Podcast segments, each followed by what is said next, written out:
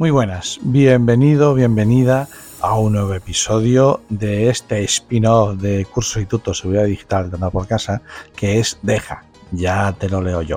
El rincón favorito para aquellos que pasan de leer los artículos y que prefieren que yo se los locute, se los lea. Muy buenas, yo soy Santi Rey, tu Sherpa digital. Y lo dicho, te doy la bienvenida.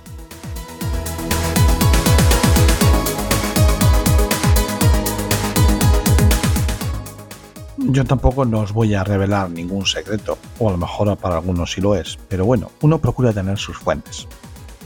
Y sus fuentes son, cuando quieres hablar de educación, es meterse en medio. Tienes que ser, como me considero, un educador infiltrado, porque sí, creo que en el fondo yo también trato de educar, pero no soy ni pedagogo ni pretendo serlo. Eso sí, siempre que he podido, desde que mis hijos empezaron a la escuela, me he implicado de la mejor forma que he podido en este mundo de la educación. El caso es que uno tiene sus fuentes y una de las fuentes que sigo habitualmente es a un profe de inglés, a Isaac Guerrero. Y hoy quiero locutar uno de sus artículos que además me llama mucho la atención porque habla de un síndrome que yo tenía ubicado en el mundo de la productividad, en el mundo de marketing, marketing digital, ahí lo tenía ubicado. Pero en la educación, oye, no se me había planteado y en el fondo es que él tiene mucha razón. Pero bueno, os dejo con el artículo de Isaac Guerrero, que locuto con todo el cariño del mundo, y que se titula El síndrome del objeto brillante en educación.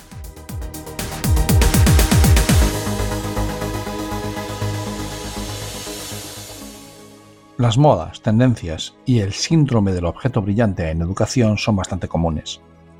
Más de lo que nos pensamos o podamos apreciar desde nuestra visión, como siempre, sesgada.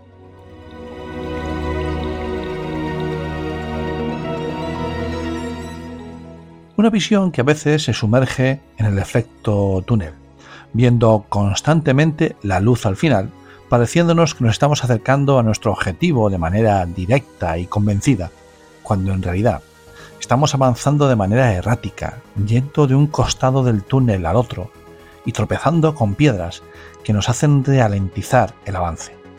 ¿Por qué pasa esto?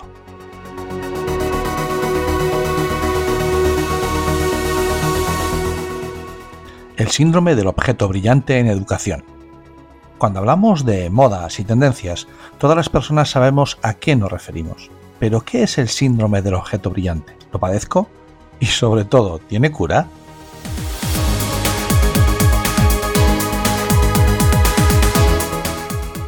Podemos definir esta conducta como el impulso de sentirse constantemente atraído por la novedad, sea una nueva idea, proyecto, actividad o herramienta.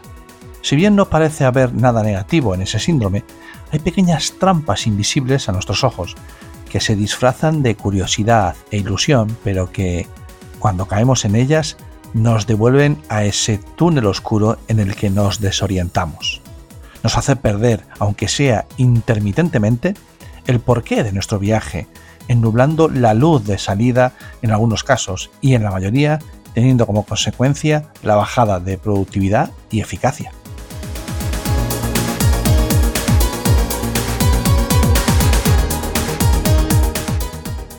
consecuencias para mí y mi alumnado. En esta época parece que no solo estemos obligados a ser productivos, sino también a sentirnos. Estamos constantemente bombardeados por nueva información en forma de artículos, tweets o posts, podcasts, boletines, blogs, noticias y notificaciones que llegan a nuestros teléfonos de forma ininterrumpida durante las 24 horas del día. Una información en la mayoría de los casos muy útil, pero que sin límites, como por ejemplo eliminar las notificaciones de tu teléfono, alimenta nuestro síndrome del objeto brillante sin tregua, poniéndonos la miel en la boca para descubrir, probar y cambiar constantemente, aunque no funcione lo que estamos haciendo previamente. ¿Te suena, no?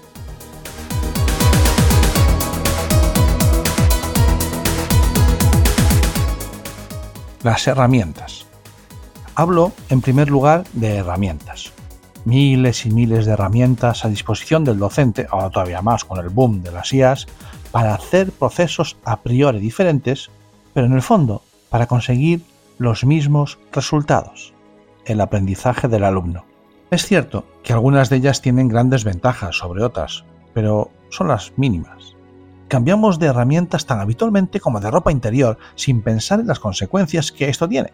Curva de aprendizaje, inversión de tiempo, acostumbrarse a la interfaz, reducción de la efectividad e incluso aumento del estrés.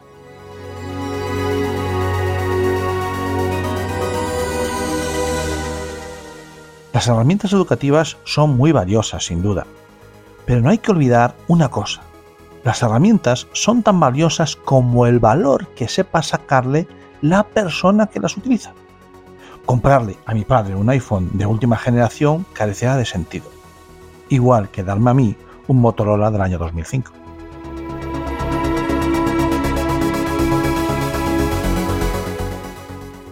Algunas buenas prácticas. Primero, Elige pocas herramientas con las que puedas lograr tus objetivos. Segundo, cambia cuando creas que la inversión de tiempo y la curva de aprendizaje merecen la pena para los resultados que podrás conseguir con la nueva. Tercero, muchas de las veces no es la herramienta, eres tú. Cuarto, la herramienta se debe adaptar a tu método de enseñanza, no tu método a la herramienta. Escoge la que te haga la vida más fácil. Quinto, si es online, mucho mejor. Podrás acceder a ella siempre que quieras o que el Internet del cole funcione.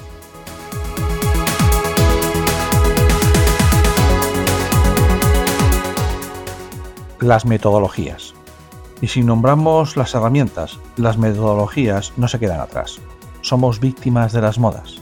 No nos queremos sentir desplazados, queremos ser parte del grupo y a veces nos acogemos a metodologías o prácticas que pensamos vanguardistas. Unas metodologías y prácticas que, pasado un tiempo, y no sé si por suerte o por desgracia, se acaban olvidando, sustituyendo por otra nomenclatura más adaptada a los tiempos que se viven o, esta vez sí que con suerte, acaban siendo efectivas pedagógicamente y didácticamente, terminando por desarrollarse e instaurarse, aunque me atrevería a decir que estas son las menos.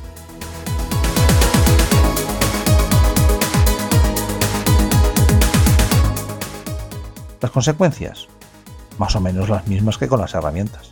Pérdida de foco en el objetivo, confusión al alumnado, menos efectividad y también en algunos casos estrés y la frustración de ver que no somos lo suficientemente buenos para poner una nueva forma de enseñanza en marcha.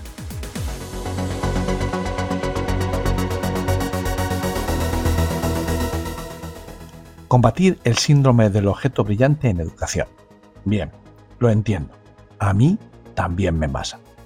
¿Cómo puedo ser más productivo y enfocarme en mis objetivos, tanto personales como educativos? Ya sabes que en esto de la educación no hay pautas que sirvan en todos los casos. La educación es un problema complejo. De eso hablaremos en otro artículo. Hay demasiados elementos transcurriendo al mismo tiempo, cada uno en diferentes características. ¿Qué puedo hacer? Primero, definir y establecer claramente los objetivos priorizarlos, de más a menos importancia. Si todo es prioritario, nada lo es. ¿Qué quieres conseguir? ¿Cuál es la mejor forma de hacerlo? ¿Qué debemos tener en cuenta? ¿Qué tendríamos que evitar? Segundo, dejar un margen. A veces el objeto brillante desprende tanta luz que nos deslumbra por sus supuestos beneficios. Antes de lanzarnos a la acción, démonos tiempo. Dejemos un espacio para pensar si todo el esfuerzo y tiempo que supone cambiar merecerá la pena con el valor real que nos puede aportar y el impacto que tendrá en los objetivos, planes y recursos iniciales. Y tercero, poner el objeto brillante a prueba. Si se piensa que la nueva idea tiene potencial, se puede desarrollar una prueba piloto para ver cómo funciona y después escalarlo si los resultados lo justifican.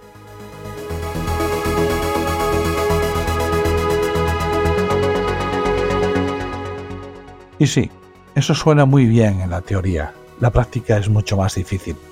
Queremos innovar, siendo lo que sea que entendamos por esta palabra, sentirnos valiosos, actualizados e informados. Pongamos barreras para evitar el deslumbramiento y planteemos unos objetivos claros y definidos que nos guíen como un mapa en nuestra excursión.